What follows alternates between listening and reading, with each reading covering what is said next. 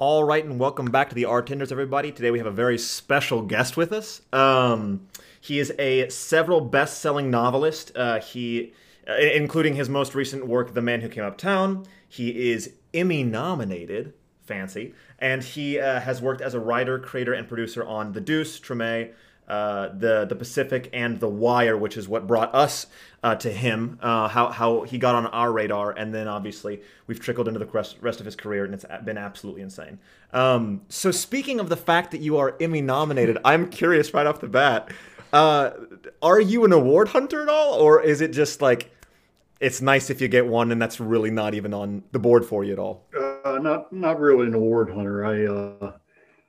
I will go, if I'm nominated, I'll go out of courtesy, but I don't expect much. And I treated the Emmys like a date for my wife and I. You know, we went out there and we had some fun. Oh, I'm sure. Did you ever live in L.A., or were you always based in Baltimore? I'm actually D.C. D.C., I apologize. D.C., yeah, I apologize. And I've never lived out west. The only time I've left the D.C. area is to shoot. And, you know, I've lived in New Orleans and I lived in New York for 3 years. And, but basically I've always lived here and I'll stay here because my life's work is really writing about the city through the novels. Did you live in New Orleans and New York for that extended period of time because of your work with Treme and The Deuce respectively? Yes. Yeah. I was producing those shows too, so you have to be there all the time, and you really want to be there. If you're writing about a city that you're not, that isn't your native city, you need to get out there and live in it. And I'm a walker anyway, so both of those places I walked around a lot at night. And when I was in New York, you know, I never had a car, so I took the subway everywhere, including to set, wherever it was, and that's how you learn a city. Is just, I mean, I've been doing it since I was a kid, really, and is being on out there in the world, public transportation, all that stuff, and listening to people talk. We've been talking to writers recently a lot about how they get inspiration and where they know they're going to find material. In terms of just writing when they aren't directly inspired by something. Is that usually where you find it, walking around in the city? Yeah, I mean, that's where you hear the voices. And, you know, if you have that, if you sort of have that gene, that writer's gene, where you hear people talking and it sinks in.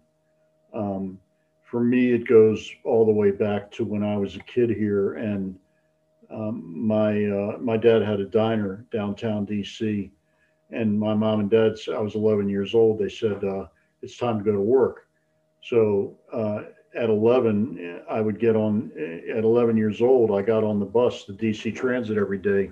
And I went downtown and transferred to another bus. And I was on a bus for about 45 minutes every day on a public bus.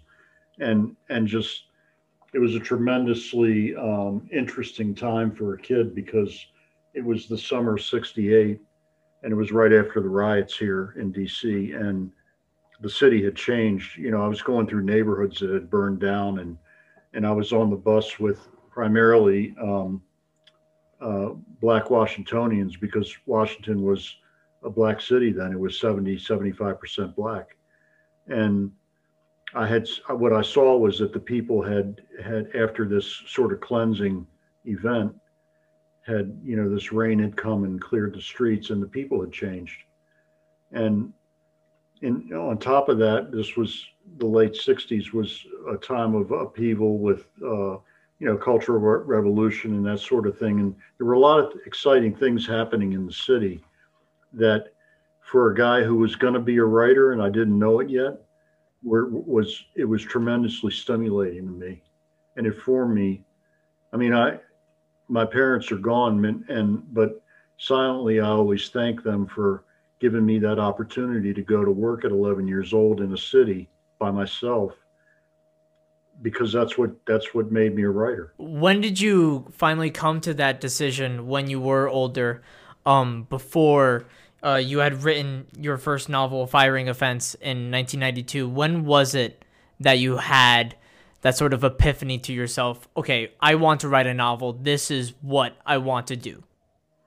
Well, it's a little complicated because I was a movie freak growing up, and I wanted to make movies. That was my goal.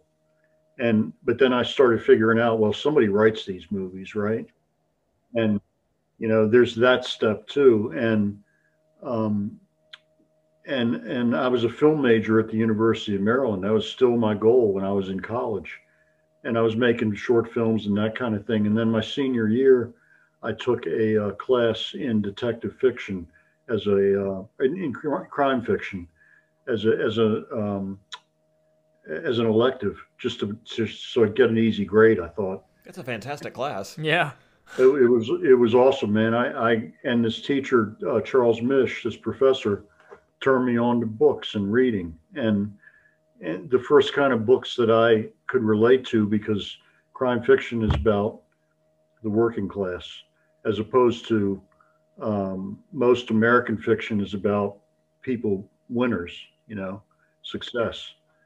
And I changed direction. I decided then that maybe I could do this myself. It's something that I thought I could do because I felt I was a good writer. I had, you know, I had teachers who told me growing up, you know, you can write, you know, you've got this talent. And it seemed like it was something attainable, as opposed to being a film director or a filmmaker, which seemed like a much harder thing to do, especially for, you know, a Greek American kid who was living in DC and was probably never going to go anywhere outside the city. So I changed direction, and I wrote a book when I was 31 years old, and it got published. Wow. And that's so fascinating. That was your intro into crime fiction. That's wild. I thought that it would be, you know, like the excitement of it or the types of stories that you end up telling, but it was the people that it attracted, or the characters that it attracted. That's fascinating. Yeah, and the books that I read were really good books. The guy on the syllabus, it was Chandler and Hammett and Ross MacDonald and John Le Carre and John D. MacDonald. And in fact, the book that we read in that class, The Deep Blue Goodbye, which is the first Travis McGee novel, was probably the most influential book in terms of me wanting to become a writer. And there's an ending to that story because 40 years later, I just adapted it for Fox. I think it's going to be a movie. Wow. That's really exciting. Wow. That is unbelievable. Or or have you been able to meet with your professor since and tell him the exciting news? He's passed away, but I'm in contact with his girlfriend, and we talk, and I've got a Polaroid picture of him right over my desk here. That is fascinating. I'm sorry for your loss, but I mean, that's an incredible story, especially as an intro to writing. Well, you know, and also I know there's a lot of people that are listening to this that want to be writers. You have to realize also that I didn't know anybody. I didn't know any. I'd never been to New York, so I didn't know any publishers or agents or anybody in the business. I didn't go to a writing school, so where you make contacts, and that's one of the values of a writing school, is that, you know, your fellow students are all trying to be writers, and you eventually potentially can get an agent through them and that sort of thing. I didn't have any of those opportunities, and I wrote this book blindly, and I sent it up to New York without an agent, and it landed on the slush pile of an editor up there, and it took him a year to get back to me. And I sort of forgot about it. And he called and left a message on my answering machine a year later and said, I just picked this up off the slush pile. We want to publish it. That's how I got started. So you're now, kind of fast forward a little bit, you're in the middle of your writing career, and you keep expanding this world with your characters, and how...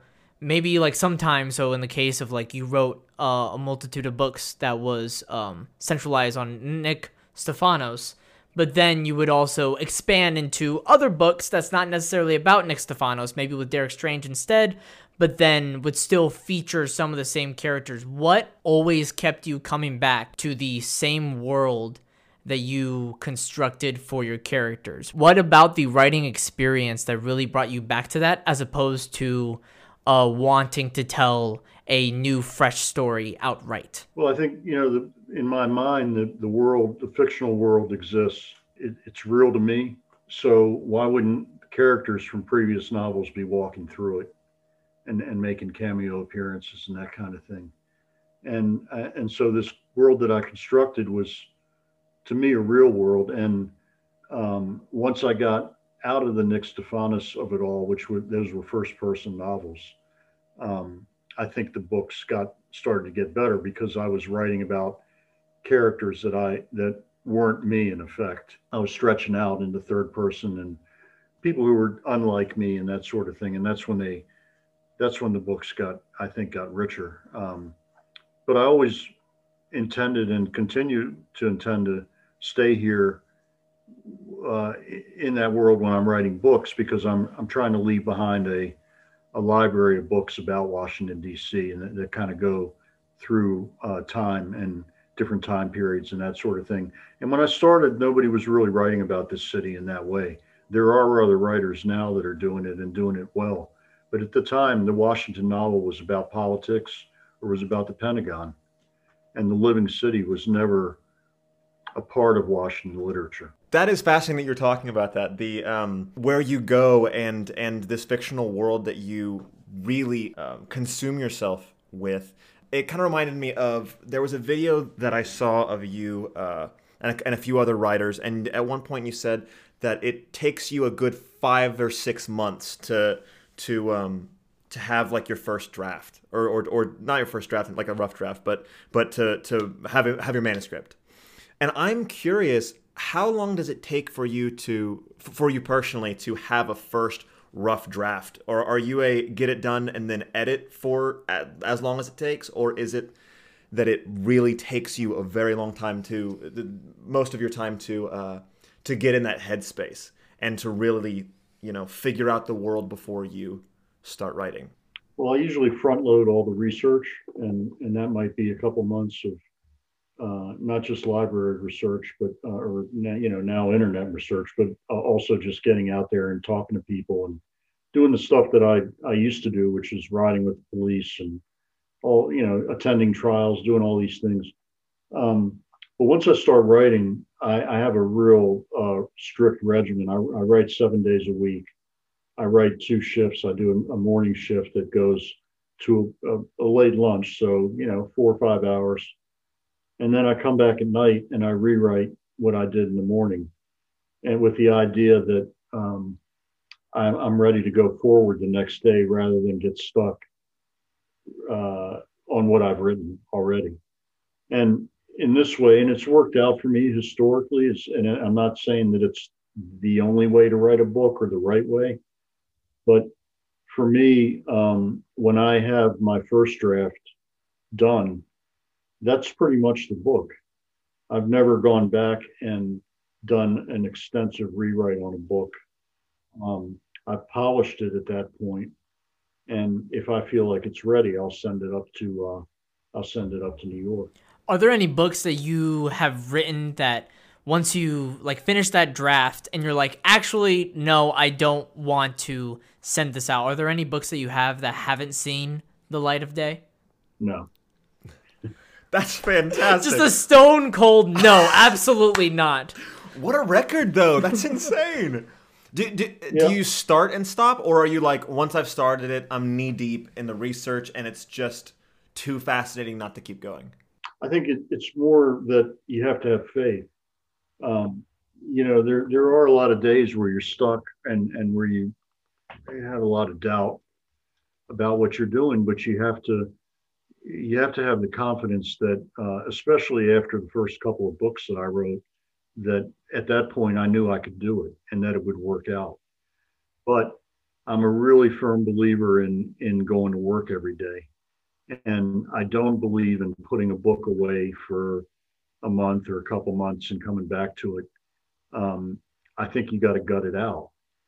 And the more consistently you stay in that tunnel of daily work, the better the book is, because once you leave it, it's that much harder to get back into that tunnel, that creative tunnel.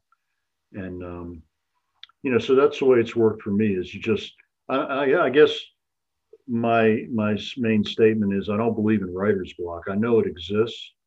You have to just work your way through it and not use it as a crutch. Well, yeah, there's something I think really important about the fact that pretty much every single writer that we've talked to that has had a lot of success in their career, especially longevity, you know, that they've written a bunch, most of, like, just like you said, you guys have made a full-time schedule for yourself. You have forced yourself into a work mentality, which I think is where some of the coolest work comes from, because, or where some of your coolest pieces come from, because just like you said, it's a matter of research and find the story. If you're not, you know, if you're not making one up all of a sudden, or you're not in your zone or in your pocket, then what do you do? Where you go there? And that's impeccable that you're able to,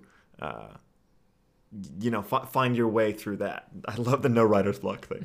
That's so good. Well, you know, I look at it again to bring my father up. He had his own business. He was very happy when he was at the diner, at the store, because it was his, you know what I mean? And so he turned the key in that lock every morning to open that place up. If he didn't do it, he wouldn't have made a living. So, you know, I come down here to my office every day at 9 o'clock in the morning, and I open the doors, and I consider it to be a job. I get dressed every day. I'm in the house. I could be wearing some sweat clothes or something like that, or shorts, but I get dressed for work, you know, and I treat it as such. And because I'm self-employed too, you know, and, you know, you just have to treat it like a job. The art thing is, it comes with the work, but you have to do the work. So now kind of looking at yourself like through your career, and then seeing yourself then like as a novelist, and then also as a screenwriter, and then also as a producer. Could you speak on the experiences and what were different about those, and how maybe your experience as a screenwriter perhaps influenced your work as a novelist? So at the end of, like, let's say the latter part of the 90s, one of my books got optioned for King Suckerman got optioned by Miramax, and I made it part of my deal that I would write the script for it, and so I did. It didn't get made, but the script got around, and I started getting calls to do script doctoring work for other productions, which I did. And then I hadn't done any television at that point, and in fact, you know, I didn't have any aspirations to do television, because when I was growing up, you know, television was like Barnaby Jones and the Beverly Hillbillies and all these big, right. Yeah, like it wasn't something that you aspired to do. But then, you know, I guess really Oz on HBO broke the door open, and at around this time, I met David Simon through his now wife Laura Lippman, the writer, and Laura and I were friends, and she gave David one of my books, and he read it, and he spoke to me, and he said, you know, I've got this show I just sold to HBO. It's called The Wire. And he definitely underplayed it. He said, it's about police and drug dealers in Baltimore. Do you want to write an episode for a season? And, you know, because he read this book of mine, Sweet Forever, which was sort of an urban, a deep urban crime novel that touched on a lot of social issues. And I said, yeah, I'll give it a shot. So I wrote without being up there, I wrote my first episode, which is consequently, it was the one where Wallace is killed by his friends. And, oh my God. That was made an impact. You know, a lot of people thought it was powerful. And David got a hold of me, and he said, listen, I'd like you to come full time on season 2. We're planning this season about the dock workers, and there's going to be a lot of Greeks in it. We need somebody who can, you know, speak Greek and write Greek dialogue and that kind of thing. Little did I know that the Greek wasn't even Greek, as everybody knows now. You know, it was such an inconsequential part of that season. But he just wanted me to work on the show. So I came up and I eventually became a producer, and I worked 5 years on The Wire. And that's where I learned how to be a writer and television writer and producer.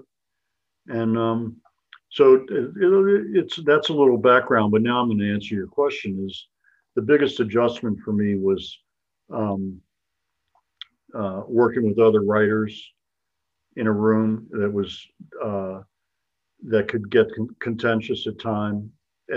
There was a lot of testosterone in that room, and it was a lot of guys, including me, who thought we were the best writer in the room, and which is, you know, really what you want. You want a bunch of people who think that they're the best and they're competitive and they want to write the best scripts. That's what you want to get out of it. But it was difficult for me at first because, you know, in a writing school like the Iowa Writers Workshop, for example, that's what you do every day. You're in a room with other writers and they critique your work. Well, nobody had ever done that with me before, and I didn't really like it. You know, that was a little difficult to get used to, but it also put a chip on my shoulder in the sense that I wanted to get better. You know, I wanted to get better so that when I wrote a script, the more that I wanted to get as much as what I wrote into the final script, rather than turn in a script and then see it later on with only 30% of what I wrote making it to the screen. I wanted to get 90% of what I wrote making it to the screen. And, you know, by the third season, I had it wired. I mean, the script that you mentioned that was nominated for an Emmy, which was episode 311, Middle Ground, was pretty much, you know, 90-some% me, my draft. And so I learned it, you know, and I learned it because it was selfish. I wanted to be in control of what I was doing. Right. Well, I'm sure the adjustment to going into a writer's room is insane, especially considering so many of the writers in that specific room were novelists or solo writers or had their own careers outside of television or film prior. That's one of the funniest parts to me, like looking at the list of writers for The Wire and realizing how many of those people that was either their first or one of their first film television projects. Right. We had, you know, we had Lehane, and I was friends with Dennis Lehane for going back well before that. We had come up together as novelists. Richard Price was the big one. You know, his book Clockers was probably the most influential book on The Wire of any novel that had been written up to that time. And he was sort of a legend. And like I said, we respected each other, but we were all very competitive.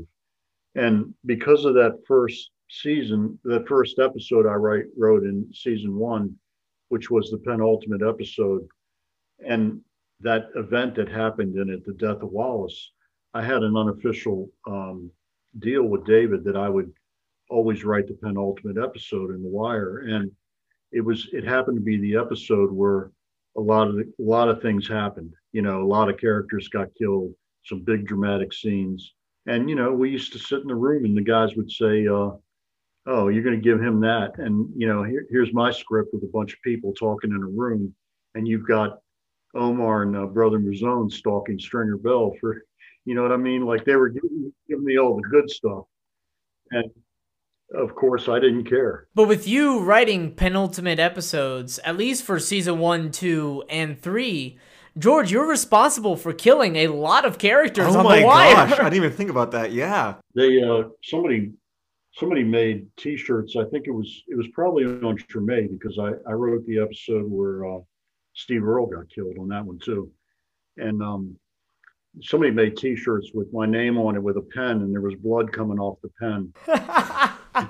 People were wearing them on sets, and they got to the point where, you know, people were waiting for the scripts to drop that I had written to see who was going to get killed. Right.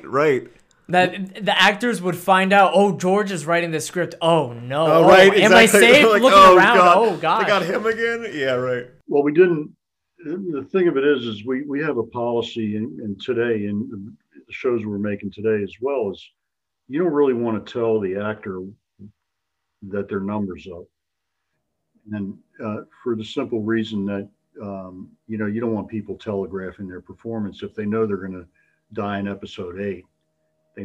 It might show up in their performance. So that's a good strategy, except it's not always something that the actors like, and because in effect you're giving them a pink slip when that script drops. It's definitely the big difference between at least theater and TV, where like in theater you read the entirety of the script and in order to understand the given circumstances, as opposed to in TV, where a lot of it is informed just from the first script you get and from the writers and or directors. Is that like an accurate statement to make, would you say? Yeah, absolutely, yeah. And, you can't feel bad because these people we're talking about, like Michael B. Jordan and Idris Elba and Michael K. Williams, mm-hmm. They've all done very well in life. Yeah. It's not like you're kicking them to the curb. Yeah, yeah, you're sending them off with plenty in their pocket. Yeah, they know what they're doing. Yeah, they're doing great. You were talking about writing in this room with all of these incredible writers, even if you didn't realize it at first, or maybe you did. Eventually, you got to a place where you realized, oh my gosh, I'm writing with some real legends in here, like a Richard Price, like a David Simon. So. What would you say you learned from them, from writing alongside them, mm-hmm. Getting used to a writer's room, having to be in a contributive type setting? What did you learn from the way that they write that influenced the way that you wrote for the rest of your life after? I just think that being around good writers is always elevates your work. And I think it's probably, in the case of the novelists, it's probably more accurate to say that I learned more from reading their books than I did from reading their scripts. But the combination of that and just the discussions that were in the writer's room really made you ambitious, made you want to be a better writer. And it did make you a better writer because, when you're alone writing a novel, as I had been for many years, it's only my ideas that are driving the narrative and the characters. And when you're in a room with a lot of smart people, it's everybody's ideas that are contributing to what you write. And so I think that I became a better writer working on that show, being around all these people, and also, which a lot of writers don't want to talk about, is that screenwriting is a very useful thing for a novelist too, because it disciplines you to write, to try to convey emotions through dialogue and action rather than the crutches of, backstory, internal monologue, that kind of thing. It just makes you, it makes you better, and makes you leaner. And just all around better. And the other thing that I want to dispel is that because we had some people come through, not on that show, but on other shows I've done, where we've had some novelists come through who came in and said, this is going to be easy. Like I'm a literary novelist. This is just action and words. I'll do this in my sleep. And honestly, those people never made it. They didn't make it as screenwriters because they didn't respect it enough. And it demands respect, because in many ways, screenwriting for the reasons that I just gave you is harder in a lot of ways than writing a novel. And the good ones, like Simon and Richard Price and Lehane, they sweat just as hard. They sweat blood writing a script as they do when they write a novel or a book, because of the intent. And the intent is they want it to be as good, and I want my scripts to be as good is anything I publish as a novel. And it's fascinating that you're talking about the ability to translate what or adapt your skills from being a novelist to screenwriting, especially because especially The Wire is such an interesting show to do that on, considering, and we've talked about this several times on the podcast in reviewing the show, that it has the most interesting relationship with subtext and with silence out of really any show that I've seen. I'm sure, yeah, we talked about that for sure, yeah.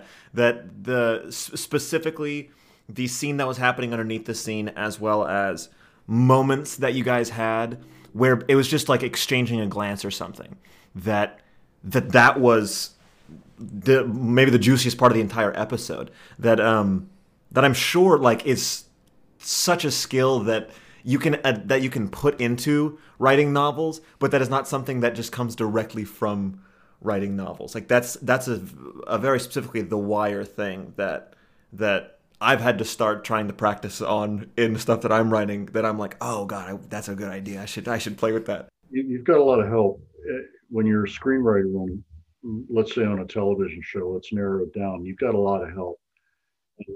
This is another thing that writers don't like to admit, but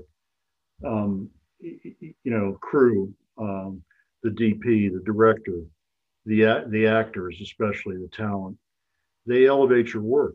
You know, it might be just okay on the page, but then you've got all these people helping you later on to elevate it. And I'll give you an example, is the in Middle Ground in 311. Probably the best thing I ever wrote, and maybe the best thing I've ever written, is that scene between Avon and Stringer Bell on the roof when they're saying goodbye to each other. Oh, God, yeah. I mean, that's where the subtext is probably the hottest during the entirety of the show. Right. And, you know, I just told you that I thought it was really good writing, humbly, but I'm saying that it was, okay? But if you look at that, you've got two tremendous actors taking those words and putting them up on to another level. And you've got the director, Joe Chappelle, the way he shot it, the way he used the lenses that he used. If you watch it again, you know, he used long lenses at times to flatten it out. And all you see is the colors of the city behind these guys as they're doing their dialogue back and forth. And, you know, that's the magic of filmmaking, is what it can do to writing.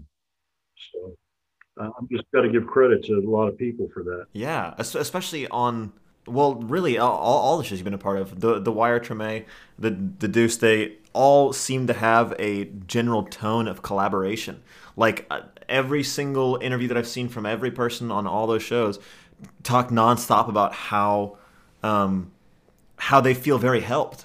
You know, like everyone's actually, like you use the word help, that everyone's actually contributing in each other's jobs. Yes, everyone has like, you know, this is the writer and this is the actor, but at the end of the day, everyone seems to have like a really decent relationship with everyone else. And that doesn't sound incredibly normal. Like that's always the case. Like the actors don't always see the writers, but it seems like that's pretty consistently the case with a lot of projects that we've seen of yours and David Simon's. We're pretty focused on what we're doing, and you don't see us like some other people that have these big deals at the streamers and the cablers and all that have like 3 or 4 shows going at once. We do one thing at a time. When we're shooting, if David and I are partners, one of us is on set every single day from call to wrap, and if I'm on set, David's in the editing room, and vice versa. You know, like we're on top of it, and we've got a tremendous producer that's been with us on all these shows, Nina Noble, who really runs everything, and but we just believe that you got to be there. You've got to be there watching everything. And by example, people see you there and they know that you care, and they work harder too for that reason. In the context of the Greeks in season 2 of The Wire, at least from the writer to actor relationship, how much were you there? Not necessarily were you there, but how much consultation, I think I would say, would you give for the actors in order to aid their performance and aid the overall storytelling from the show? In what respect? Are you talking about just the Greek stuff? I guess, yeah, specifically like the Greeks, and combined with your Greek background and the fact that your father and by extension soon yourself owned a diner, and they also had scenes take place in a diner. Like little things like that, how much say, I suppose, did you have in the little things? I think, you know, well, one thing, if David was here right now, I know exactly what he'd say is that there was that diner in the season 2, Johnny's Diner, and we always met, stuff like that. And the first time I walked on set, I said to David, you know, this is bullshit. Like a Greek would never own a dirty place like this. He always brings that up. You know, why was I so focused on that? But I just was. And the same thing in Leon, you know, Leon's Diner in The Deuce, which was a big set for us. I was always very focused on what, because I grew up in a place like that. You know, right. What I mean? And a lot of the actors, you know, sometimes I would write dialogue, but I'd have to call my mom, and my mom was still alive at the time, and she was fluent in Greek. I'm not 100% fluent, but she was. If I had something really difficult or colloquial, I would call her, and sometimes I'd call her from set, because an actor would have a question about it. You know, how can I say this differently? That kind of thing. And, you know, I had her on call, and some of my other Greek friends were on call too. And yeah, I was on it. The diner that your father used to own, is that a restaurant that you still frequent? Well, it recently was gutted during the pandemic. The guy who had it after my dad finally left, and they pulled it out. But I used to go down there a couple, you know, up until then, I went down there a couple times a year, and I would sit at the counter, and because it looked the same as it did in the 60s and the 70s, it hadn't really changed anything. And the lights that were over the counter, my dad and I hung them together when I was a kid, that kind of thing. And, you know, it was a way for me to go back and see my dad again in a way, because, you know, I could feel his presence there. And to go down there now and during the pandemic, because I walk around a lot downtown, and to see it stripped and empty was sort of a shock. But that happens, honestly, if you stay in one place your whole life, you one by one, everything seems to go away. And it's a difficult thing to deal with. That people that leave and don't look back never have to deal with, because all over the city now things are disappearing that I knew when I was coming up. So. And I think there's something really nice about novels, about TV shows, about all different varieties and forms of art, and how they are like these time capsules that can always represent like the time that they were written in and the time they represent. And so kind of in turn, when you also wrote for The Pacific, the miniseries, how deeply personal and how excited were you to be a part of that work as also like an homage to your father? Yeah, my dad had fought as a Marine in the Pacific in the Philippines. And when I got... it's the first job I ever went after. I called my agent and said, I want to get on that show. It's the only time I've ever done that before or since. And so I did get on it. And my dad was, you know, at the end of his life, and he knew that I was doing it. He never got to see it, but he knew that I was doing it, and that was the purpose of it. So yeah, it was a tremendous honor to be able to do that for him. And you know, I think the show's pretty good. So that can go without being said. Yeah, absolutely. In the case of that show, also, did you inject a little bit of your father, or maybe this maybe the stories that your father told you into the storytelling that was this show? I tried to. Yeah. I mean, I'm pretty sure I was the only guy on that show who had somebody in their family who served in the Pacific. And I had known his friends, and who many of whom were also Marines that had been there. And so the episode, they had already beat out most of the stuff when I got there. And I asked for the episode that is not a combat episode at all. It's a very quiet episode where the Marines go to Melbourne in Australia and they're on leave. And I asked for that because I wanted to write, there's a huge Greek population in Melbourne. It's actually the biggest Greek population in the world outside of Athens, Greece. And having read up on it, I knew that the Marines, many of them had met Greek girls while they were there. The Australian men were gone at war in other theaters. And the Marines were there and they were dating Australian women. And then a lot of these guys dated Greek women, and they got taken into Greek families and were fed very well and cared for and so on. And I wanted to write about that. And that was really my contribution to the show. George, before we get you out of here, thank you so much for joining us. Is there anything you would like to promote? Yeah, a couple things.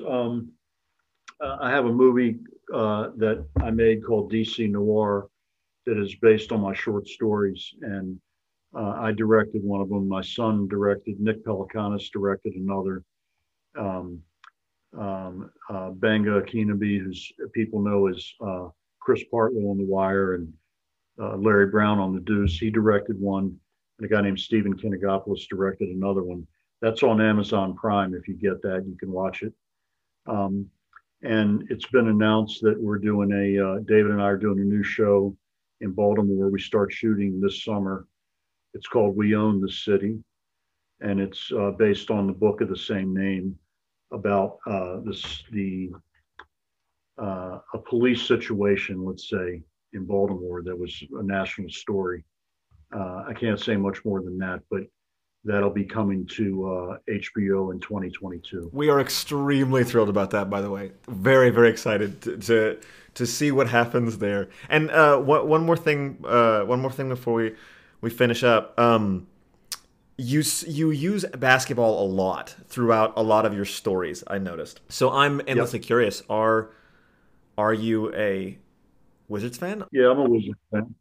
Sure, I'm a Wizards fan. Yeah, I mean, I've been a lifelong Knicks fan too since I was a kid, because of the great Knicks team that was Clyde Frazier, Roman Rowe, Dave DeBusschere, Bill Bradley, and Willis Reed. Oh yeah, there we go. But I do love the Wizards, and they're going to make a playoff run. Looking like it. I mean, those are two pretty decent teams. And Bradley Beal's amazing, and the Knicks are having a legendary run. Superstar Westbrook's letting it up. It's good. Yeah, it's good great time to be a Wizards and a Knicks fan. Congratulations on that one too.